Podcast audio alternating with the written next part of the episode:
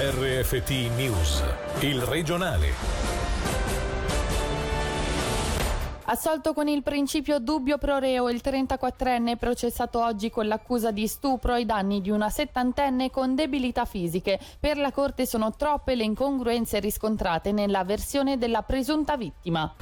Viaggiare all'estero sarà più caro, ne beneficerà il Ticino. Parola di Lorenzo Pianezzi, il presidente di Hotellerie Suisse ai nostri microfoni, guarda già al periodo di Pasqua con ottimismo. L'MPS lancia il referendum contro il progetto del nuovo polo sportivo di Lugano. Per il gruppo questo favorirebbe solo i privati a spese dei cittadini.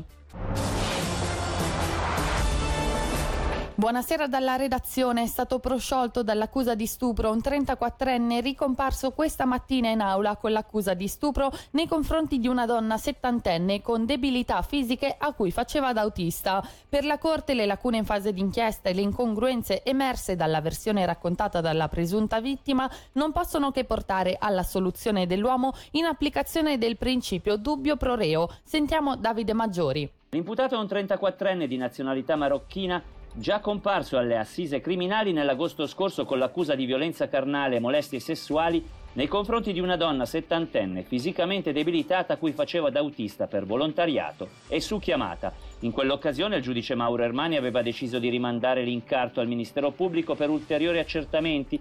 Oggi, a distanza di cinque mesi, l'uomo è ricomparso nella stessa sede per un nuovo processo indiziario svolto a porte chiuse. Come riporta la Regione, il giudice Marco Villa Prima di proscioglierlo ha ribadito le numerose lacune in ambito di inchiesta che, citiamo, hanno reso difficile la ricerca della verità.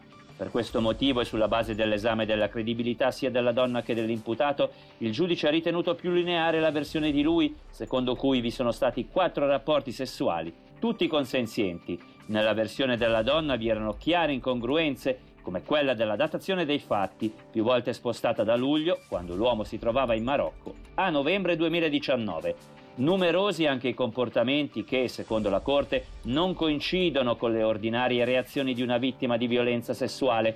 Per questi dubbi la Corte ha dovuto procedere con la soluzione dell'imputato in applicazione del principio dubbio pro reo. L'uomo riceverà anche quasi 70.000 franchi quale indennizzo per i 349 giorni trascorsi in carcere.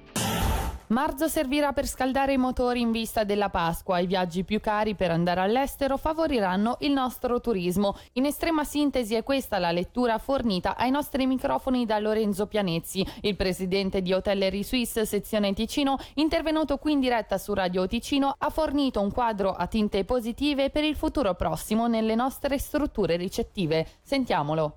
Contiamo di avere un mese di marzo che può essere un mese di allenamento se vogliamo vedere in termini sportivi per poi giocare la vera partita a Pasqua dove la speranza e l'aspettativa è di poter giocare una Pasqua a pieno regime come abbiamo avuto negli anni prima del Covid. Noi speriamo che per Pasqua possiamo avere i nostri turisti romandi e confederati come abbiamo avuto tutti gli anni passati che possano riempire i nostri alberghi e gustare loro stessi il Ticino perché il Ticino a Pasqua ha già un clima mediterraneo meraviglioso. Mentre per quanto riguarda i viaggi a lungo termine, la prospettiva è quella che viaggiare sarà molto più costoso rispetto al pre-Covid. Viaggiare all'estero costerà di più, costeranno di più i biglietti aerei, ci sarà anche il prezzo del tampone da inserire nel budget viaggio. Tutto questo probabilmente favorirà il mercato interno. Vedremo nei prossimi anni ancora tanti confederati romandi scegliere il Ticino per le loro vacanze. Poi i vaccini sono comunque in forte ritardo. Ora che riusciremo ad avere tutti un vaccino, un passaporto vaccinale, vaccinale riempito come si deve con i dovuti vaccini passerà tutto quest'anno, se non forse anche parte dell'anno prossimo. Quindi abbiamo davanti a noi un anno dove viaggiare sarà forse più impegnativo.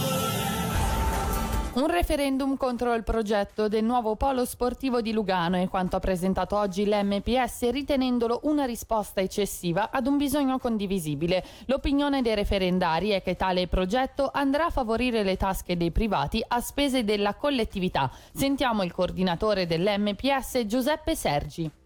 Noi non contestiamo la necessità di dotare Lugano di attrezzature sportive, ma il progetto che ci viene presentato va ben al di là di questo. In realtà è un progetto di speculazione immobiliare che in più viene affidato ai privati. Tutto questo potrebbe avere conseguenze anche sulle spese della città. Infatti la città dovrà sicuramente tagliare le spese sociali oppure aumentare le imposte. Noi riteniamo che tutto questo sia inaccettabile eh, nel momento in cui anche a causa della crisi pandemica le priorità devono essere altre. È un progetto faraonico, eccessivo, che in realtà affida alla speculazione immobiliare un po' il futuro finanziario della città. Costruire ulteriormente nuovi appartamenti come prevede questo progetto è assolutamente qualcosa che non corrisponde ai bisogni della città. Il municipio di Lugano non ha mai voluto dividere i progetti. Ci sono tre fasi, quella delle strutture sportive, poi quella delle strutture amministrative